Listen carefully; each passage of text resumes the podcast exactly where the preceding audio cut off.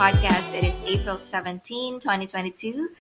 Happy Easter, everyone. My name is Katie. Welcome to the podcast about my life, current news, lifestyle, millennial struggles, and anything under the sun. So, if that sounds like your jam, please stick around. Again, happy Easter. Kamusta? I hope everyone had a great, long, long weekend. Nakapagsimba na ba kayo or were you able to recharge during this break? I saw the traffic social media posts going north. Papuntang Baguio daw, it took them 12 hours dahil sa traffic. What's up with you guys? Did you get tipsy on Wednesday like I did?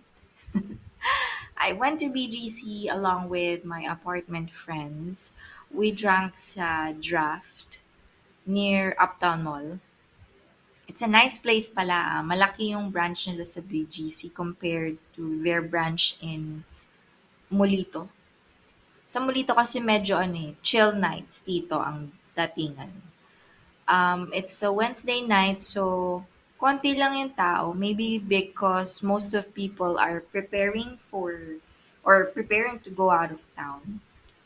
Um, it's a very chill night though. Medyo traffic lang going there. Um, we stayed till 2 a.m. and then we went home. I got a chance to drink beer after a long time and made me realize that I missed going out. Since last year kasi, hindi na ako umiinom. Well, if wine not counted pala. I haven't went out to bars with the intention of really having a good time. You know, if you know what I mean, like tipsy till drop levels. I missed it though. Sana matapos na tong health issue ng lola niya so I could have walwal nights again. Just kaya ko pa ba? So for my first time listeners, welcome to the pod. Um, first, I'll talk about happenings from my last week, anything that I've tried that's new, and then some current news or trending topics, and then we'll have a main topic to talk about later on the episode.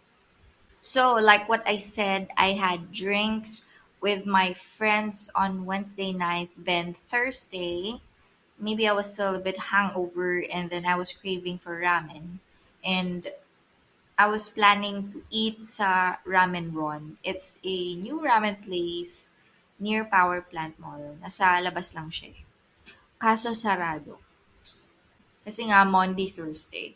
So, I ended up going to Mendocoro na lang. Uh, they were open as usual. Mahaba pa din ang pila. Finally, I was able to try their ramen. Alam ko matagal na yung Mendocoro guys, but I haven't tried kasi nga blockbuster lagi. And man, tinatamad ako pumila. the ramen tastes exactly uh, like, you know, their sister restaurant, Yoshuken, and it's good. Maybe the experience is only different because the table is in front of their open kitchen. Parang ano, nakapaikot yung chairs nila doon sa kitchen. And then after that, I went home kasi nga sarado naman ang mga malls. So I spent my Holy Week at my parents' place. Lazy potato ako till Good Friday. I just watched a few docu-series sa Netflix. Then Saturday, I had my first tennis class and guys, it was fun. Ah, niyaya ko nga lahat ng mga friends ko to also try it. Alam mo yun, para naman may physical activity. Imbis na gym, eh, ito muna. My dad's uh, my dad plays tennis when he was young and my instructor is one of his friends. So he went with me in the session pero hindi siya naglaro. Uh, he is a resident instructor sa The Palms. It's a country club here in Alabang. Sa mga South Peeps, if you want to try tennis, just hit me up. I'll share you the details. And then I also met a friend. Hi, Abs. She's also a beginner. I hope we could uh, have a match na this weekend. Naks kala mo naman. So, sa mga listeners ko na nagte-tennis, message me so that I could join or go play with you. Naks. Uh, Sunday, I just went to church, then back here to apartment. So, ayun. That's my week pretty much. Hindi rin ako masyado nakagala kasi nga maraming maraming saradong establishment and malls. Okay, going to our trending topics. What we have here.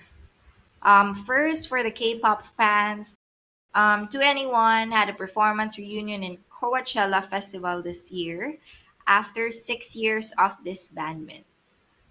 Um, for people not familiar, To Anyone is a Korean girl pop group with members Bomb, CL, Minzy, and Sandara. Remember Sandara Park from PBB? First batch ba yun? So, naging member siya ng girl group na sumikat in Korea and internationally. Uh, their best hits are Fire, Crush, and I Don't Care. Mm. And I Don't Care, and many more. Um, hindi ako fan ng K-pop, pero dahil kay Sandara, I uh, got to hear the world of K-pop. And I also had a friend that told me that Sandara was very lucky because she didn't went through that long intensive training unlike other K-pop stars. Usually kasi mga five years or more ang training nila. But Sandara only had like one or two years um, because she's famous na. That's why she easily rose to stardom. Uh, pero in fairness ha, sa kanila, magaling talaga sila.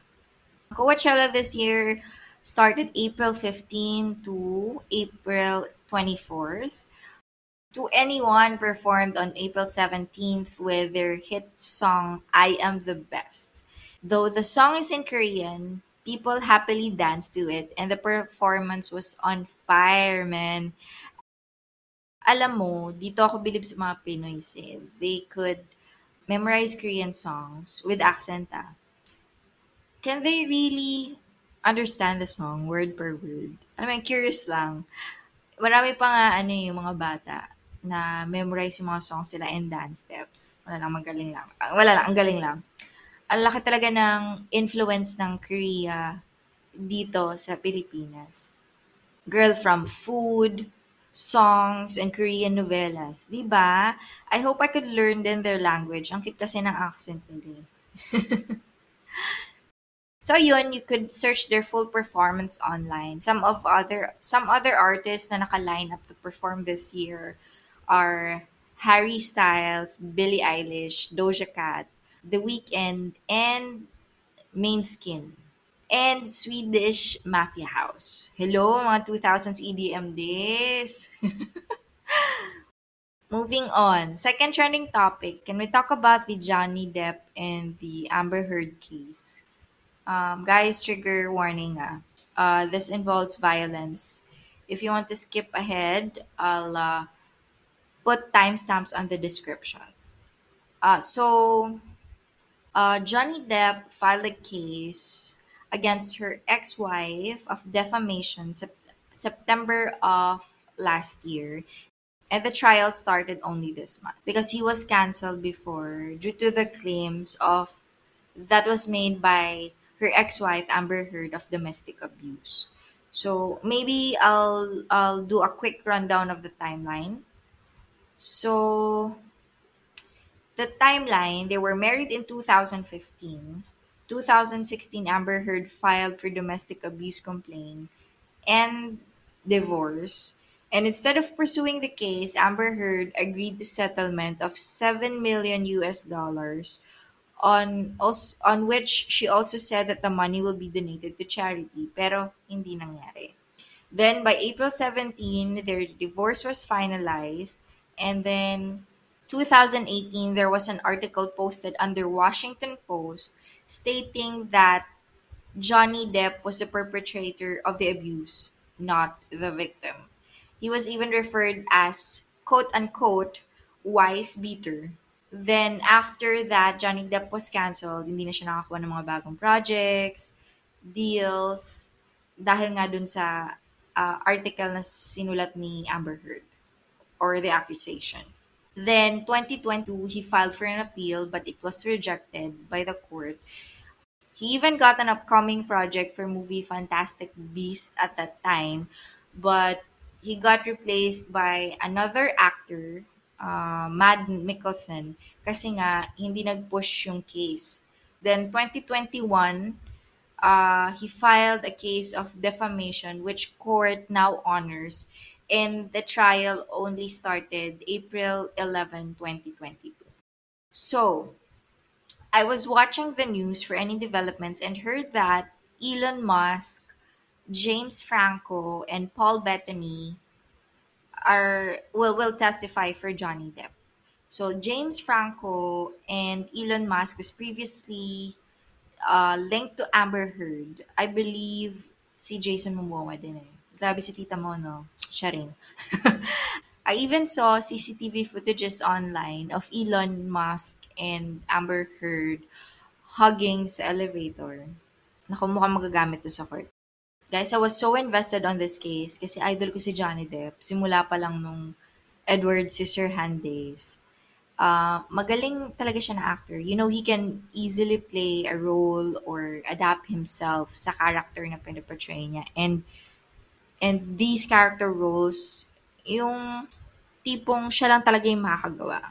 Sobrang iconic nung mga roles niya. Like, Captain Jack Sparrow, Tonto, Willy Wonka, uh, Frank Tupelo, Sweeney Todd. Ang ganda-ganda ni Amber Heard and I was shocked of all the scandal revealed talaga. It's like Gone Girl movie. You know, women usually are sided by the court pagdating sa mga ganitong cases. Um, women are usually the victim and it's like a realization that men around the world also suffer from abuse. Totoo man ang nangyari or hindi, but it made people aware that this happens to men too. And not everything you see on the public eye is really what happens or really what happens off cam. 'Di ba? Kung totoo man, it's just sad knowing that a great actor and with his age siya, suffered from this abuse. I really hope that the court will rule and side with the truth and the sentence will be fair talaga. I haven't been in this situation, but for listeners suffering from abuse, I really hope you find the strength to stand for yourself and know that there are people and institutions you can always ask for help. You know, life is good and it's not fair to live your life with all of that anxiety and fear. And I know people who loves you won't be happy seeing you under these situations. Please um do it for yourself. Do it for the people you love. We are always here to help. I'll be posting on the episode description of the hotline you can call in the Philippines and also a website. Oh, that was heavy. Maybe we could go to a lighter side of things. Uh, let's talk about the new releases in Netflix. Have you guys watched or checked out yung mga docu-series sa Netflix ngayon? It's getting good, ah. I watched Tindler, Swindler, um, Inventing Anna, Bad Vegan, ano pa ba yun? Trust No One, and what's the other one? The the it's about a British host. Oh yeah, the Jimmy Savile. I, I forgot the the name of the docu series, but it was about Jimmy Savile. Bakit ganun? Parang usong-uso yung mga fraud docus ngayon ah. I also watched Bridgerton second season, pero di ko pa tapos. I was a fan of the season 1 kasi ang cute ng story and parang uh, the series made everything you wished how the ending would be. For the second season, I was not really expecting it to be good kasi nga wala na si Simon, pero maganda pa din. For the second season, I wasn't really expecting it to be good kasi wala na si Simon.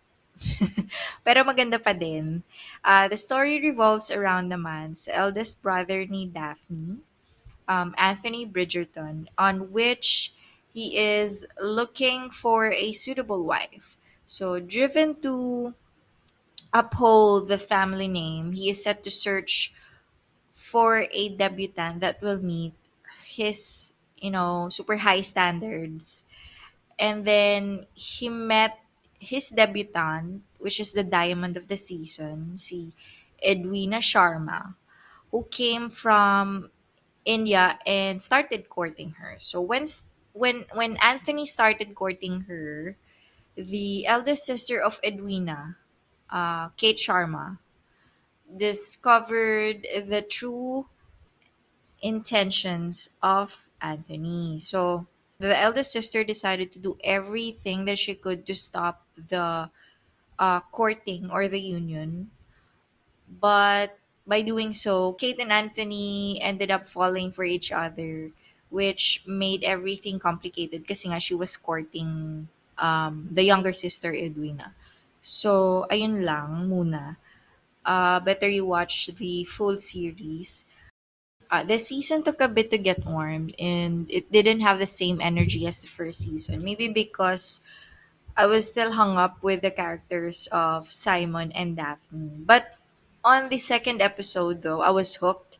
I I was invested and I was shocked that I was getting hype as I was about the journey of the two main characters. And the chemistry between Anthony and Kate is on fire, guys. So, if you haven't watched, panoorin nyo. Maganda siya. Hindi masasayang yung oras nyo. Okay, moving on to our main topic today. So, self-help ulit tayo, guys. How to be more confident. So, I have here a list of the things I did in the past to, you know, build my self-esteem or be more confident. And I wanted to share it with you guys. So, I was uh, really a very shy kid growing up. As in, kapag may kumakausap sa akin, lagi ako nagtatago sa likod ng lola ko.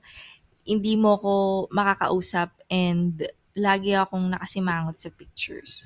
Um, elementary, nalala ko sobrang konti lang ng friends ko. I felt outcast and I was bullied till high school, which really wrecked my self-esteem. Favorite ako ng mga bullies sa school before kasi lumalaban ako, which really made it fun for them. That's why they kept teasing me. Uh, then college, pota, natuto ako mag-ayos.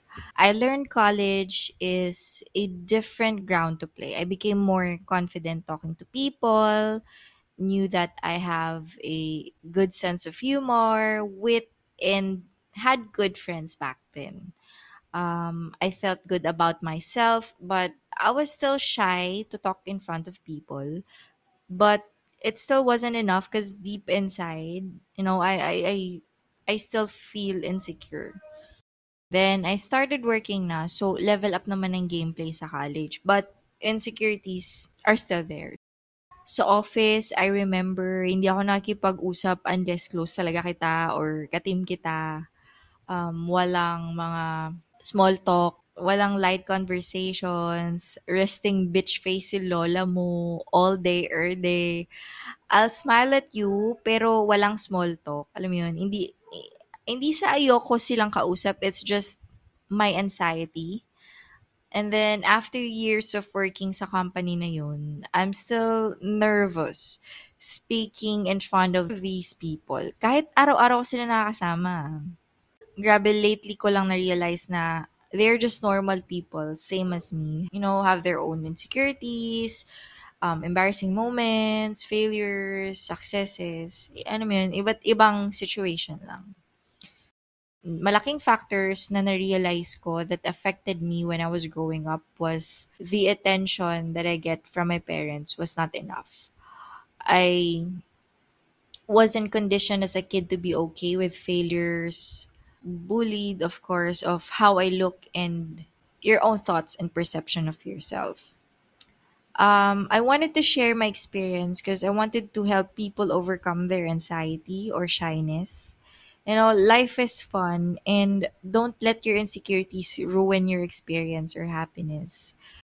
Don't care what other people think of you. Kung masaya ka sa ginagawa mo, go for it.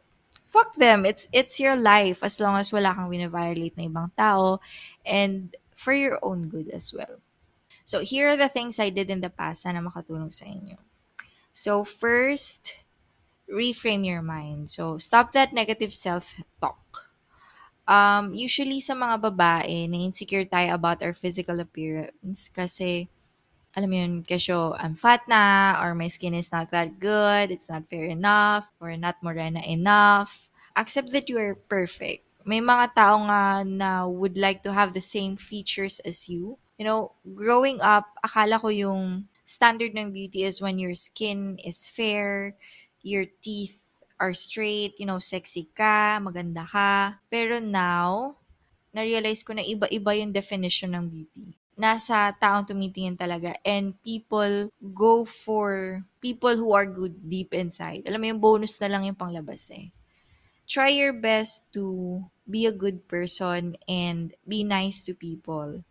You know, this makes you more attractive. Kaya wag mo isipin na you are less than others dahil dyan sa mga nakikita mong negative sa sarili mo. Alam mo yung maging hype man ka ng sarili mo. Kung di nila bet yung morena skin mo, kung, kung para sa'yo maganda yan, shit, maganda to sa standard ko. If no one appreciates your beauty now, ikaw ang maging hype man para sa sarili mo.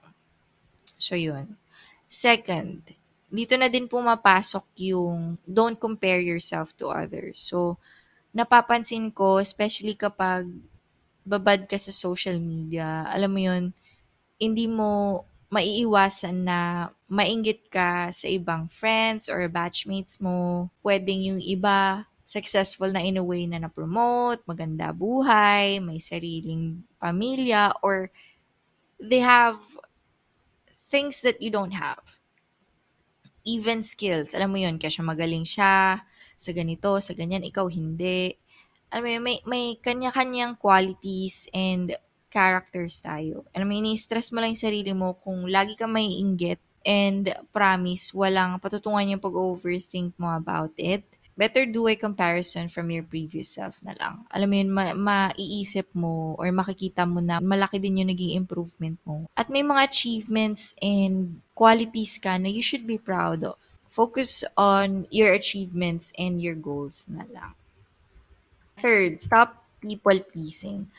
I remember I always adjust myself to the people around me, you know. Stop being nice to other people to the point na you sacrifice your own comfort just for these people to like me.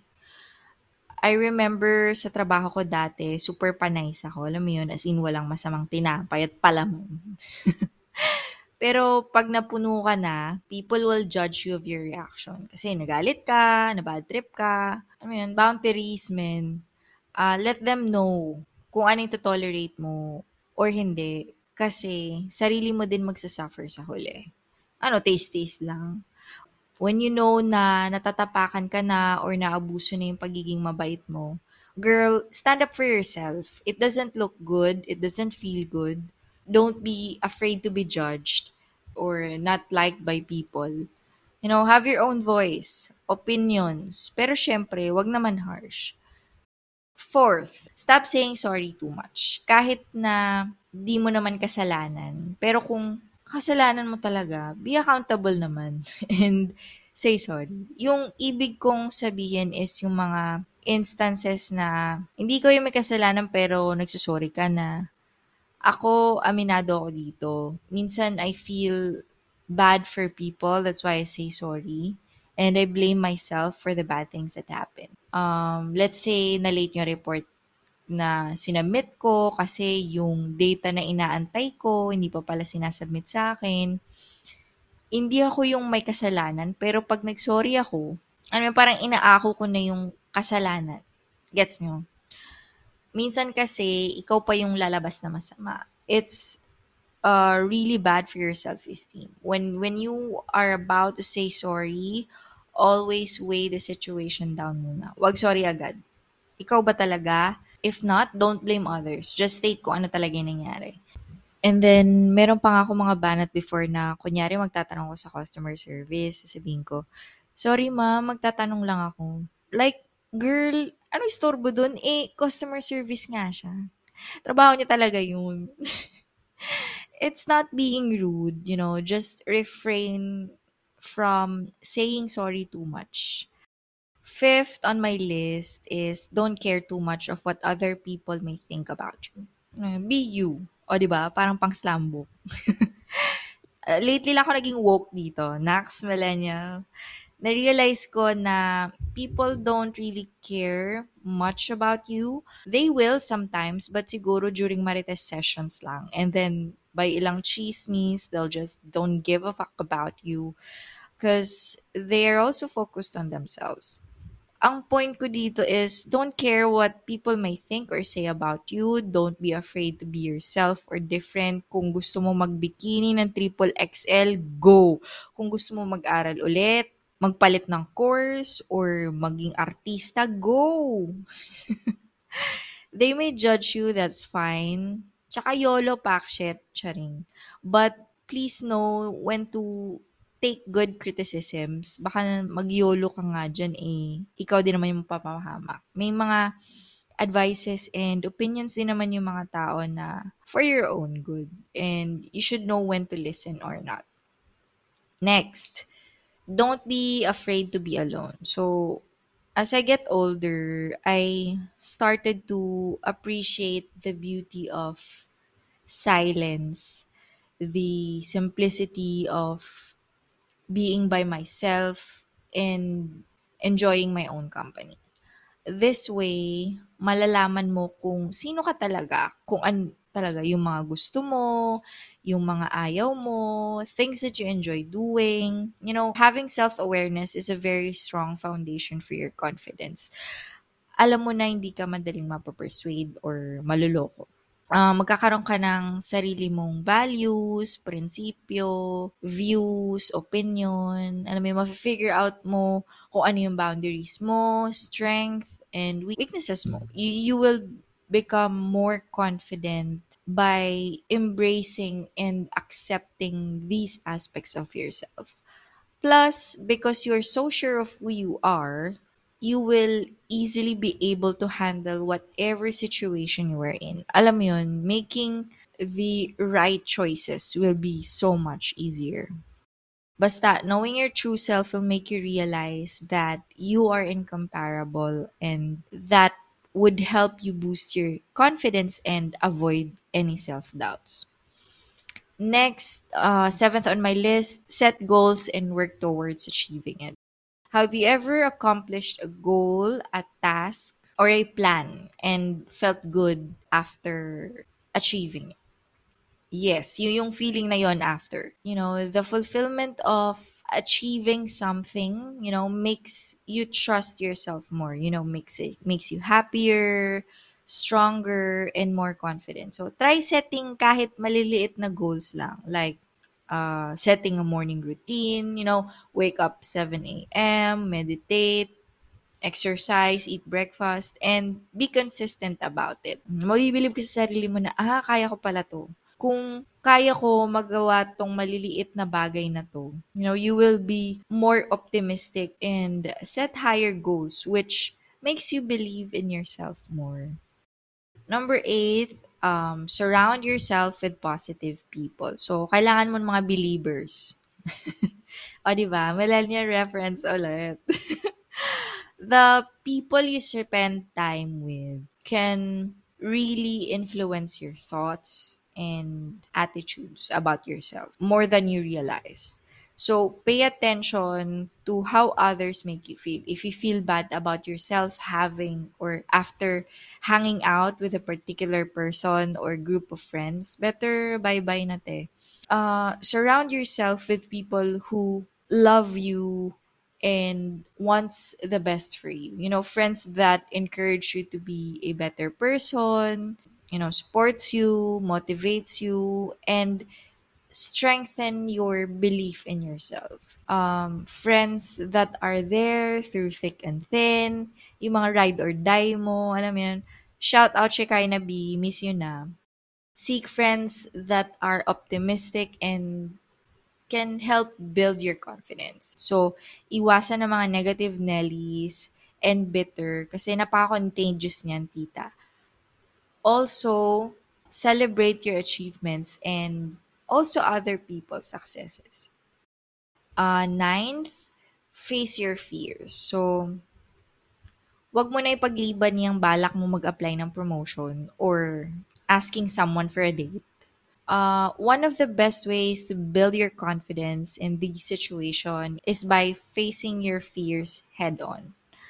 Uh, tell yourself na it's just an experiment and you are just checking what will happen. Alam mo yun, huwag ka matakot na mapahiya or think na you will mess up. Alam mo yun, try mo pa din. Kung di man mag-work, next time, mas kumpiyansa ka na sa sarili mo kasi nagawa mo na siya before. Alam mo yun, mas confident ka na. This will help you from taking risks that may result, you know, in major consequences. Go, labante. Um, lastly, take care of your body. You know, it's hard to feel good about yourself kapag alam mo sa sarili mo na naabuso mo na yung katawan mo. So, if you practice self-care, you know, you're doing something good for your mind and your body. So, in return, you naturally feel confident. When you consume healthy diet and do exercise, you feel healthier, you feel stronger, you feel um, more energized. And of course, sleep. Make sure you get enough sleep. Because it's easier to be optimistic and happier as you are not easily stressed and have mental clarity if you get enough, you know, adequate sleep. Okay, that's all for my list. That's a wrap for this episode. I hope you were able to get tips or relate to my experience and learn something new today. You may send your questions and suggestions on bloomerbadepodcast at gmail.com and like my social media pages, Facebook and Instagram, Bloomerbabe Podcast. Thanks for listening. Catch you on my next one. See you later, guys, and be safe.